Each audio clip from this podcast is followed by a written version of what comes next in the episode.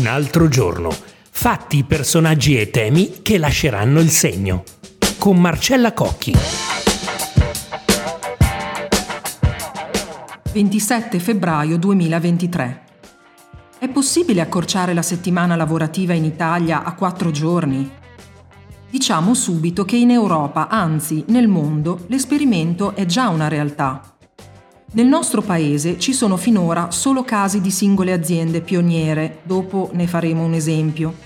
Aggiungiamo, sempre per contestualizzare, che l'ultimo in ordine di tempo a rilanciare il tema a livello politico è stato il segretario della CGL Maurizio Landini, che in un'intervista alla stampa ha detto che lancerà la proposta al congresso della CGL di marzo e mi si consenta, sempre a livello introduttivo, che questo dibattito richiama la memoria quello francese sulle 35 ore, rilanciato in Italia soprattutto dalla sinistra. Ma sapete come andò a finire? Con lo stesso segretario del PRC Fausto Bertinotti, che lo propose nel 1997, a posteriori nel 2005 a riflettere su questo punto se oggi dovessi proporre una priorità, metterei davanti l'aumento dei salari alle 35 ore. Tant'è, la storia ha corsi e ricorsi. Siamo nell'era delle opportunità dello smart working, delle politiche di benessere aziendale, quando non si licenzia via mail, e della necessità di trovare anche forme di risparmio ambientalista, perché è stato calcolato da alcuni report britannici che accorciare la settimana lavorativa equivarrebbe anche a eliminare dalle strade milioni di auto per un giorno. In Italia, si diceva, l'esperimento più significativo della settimana lavorativa breve è quello di Intesa San Paolo. Da gennaio il gruppo bancario dà la possibilità ai propri 74.000 dipendenti in Italia di poter pianificare assieme al rispettivo responsabile di area, un pacchetto di 9 ore al giorno per 4 giorni. In tutto fanno 36 ore alla settimana, ossia un'ora e mezzo in meno settimanali rispetto al contratto nazionale, ma ai lavoratori è garantito lo stesso livello di retribuzione. Un'organizzazione flessibile, dunque, decisa su base volontaria. Intesa San Paolo fa sapere che la razio è la seguente. Il benessere dei dipendenti alla lunga si traduce in maggiore e non minore produttività. In Gran Bretagna è appena stato condotto il più grande test sulla settimana lavorativa corta. Ha coinvolto 61 aziende e 2.900 lavoratori per sei mesi. Secondo la società di ricerca Autonomy, che ha curato il progetto assieme a Four Day Week Global e Università di Cambridge, Oxford e Boston College, si è trattato di un progetto pilota in grado di evidenziare come la produttività delle imprese interessate non sia calata, i dipendenti, come ipotizzabile, abbiano migliorato il rapporto tra lavoro e vita privata e si sia registrata anche una diminuzione del numero delle dimissioni.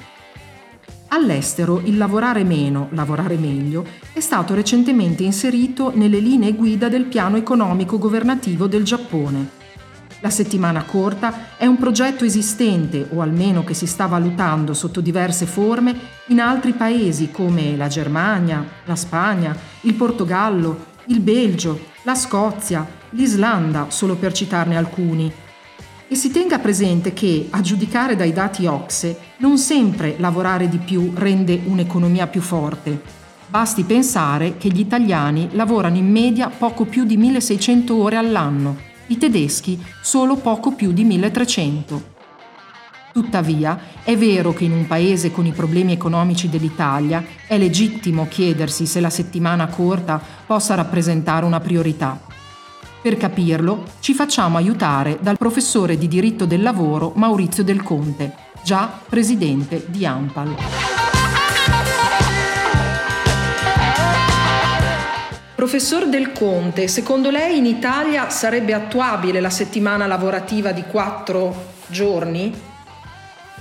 Io penso che sia attuabile in, non in tutte le aziende, ma certamente attraverso sperimentazioni progressive, adattamenti eh, e soprattutto attraverso eh, la capacità di migliorare la produttività. Non è immaginabile un taglio lineare dell'orario di lavoro per tutti, eh, riducendo la produzione e produttività, ma è immaginabile un efficientamento del lavoro, eh, una rimodulazione eh, soprattutto spingendo eh, verso obiettivi piuttosto che verso una metrica meramente legata al tempo. Oggi sempre di più, e ce lo ha insegnato anche l'esperienza dello smart working, si cerca di legare la prestazione di lavoro al raggiungimento di obiettivi, di risultati e, questo chiaramente comporta un cambiamento radicale di come si gestiscono le persone. Eh, se le imprese riescono a cambiare cultura manageriale organizzativa e quindi portarsi verso eh, una valutazione della performance legata a quello che il dipendente fa piuttosto che al tempo che passa in azienda, io penso che eh, portare a quattro giorni sia del tutto compatibile. Certo non deve essere un'imposizione dall'alto, non deve essere eh, frutto di una eh, legge. Mi chiedevo però rispetto alla questione della produttività, e un po' ha già risposto nella precedente domanda, ma anche e soprattutto degli stipendi. L'Italia è uno dei fanalini di coda sugli stipendi e anche sul pagamento degli straordinari.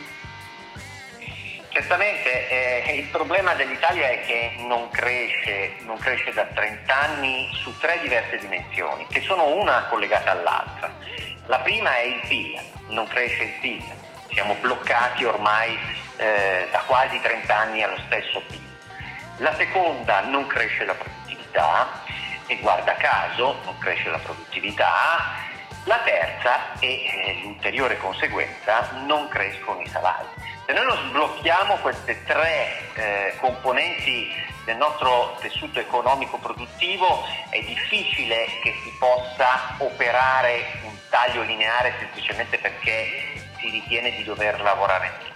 Si può lavorare di meno se si produce di più, cioè si può lavorare meno se si introducono nuovi modelli organizzativi che puntando di più al risultato piuttosto che al mero tempo trascorso in ufficio, al cartellino tradizionale, riescono a recuperare quel gap eh, di produttività che eh, ci ha inchiodati nelle tre dimensioni che dicevo prima in questi, eh, in questi ultimi decenni. È una sfida, è una sfida eh, certamente difficile, sono convinto che un limite a questa sfida dipenda anche dal tessuto imprenditoriale eh, tipico italiano, piccolo o medio piccolo, eh, perché in tutto il mondo chi fa queste grandi sperimentazioni sono imprese ben strutturate, sono imprese tendenzialmente medio-grandi. Però è una sfida che è già partita, è partita nel contesto globale e io non credo che noi possiamo nel lungo periodo sottrarci a questa sfida.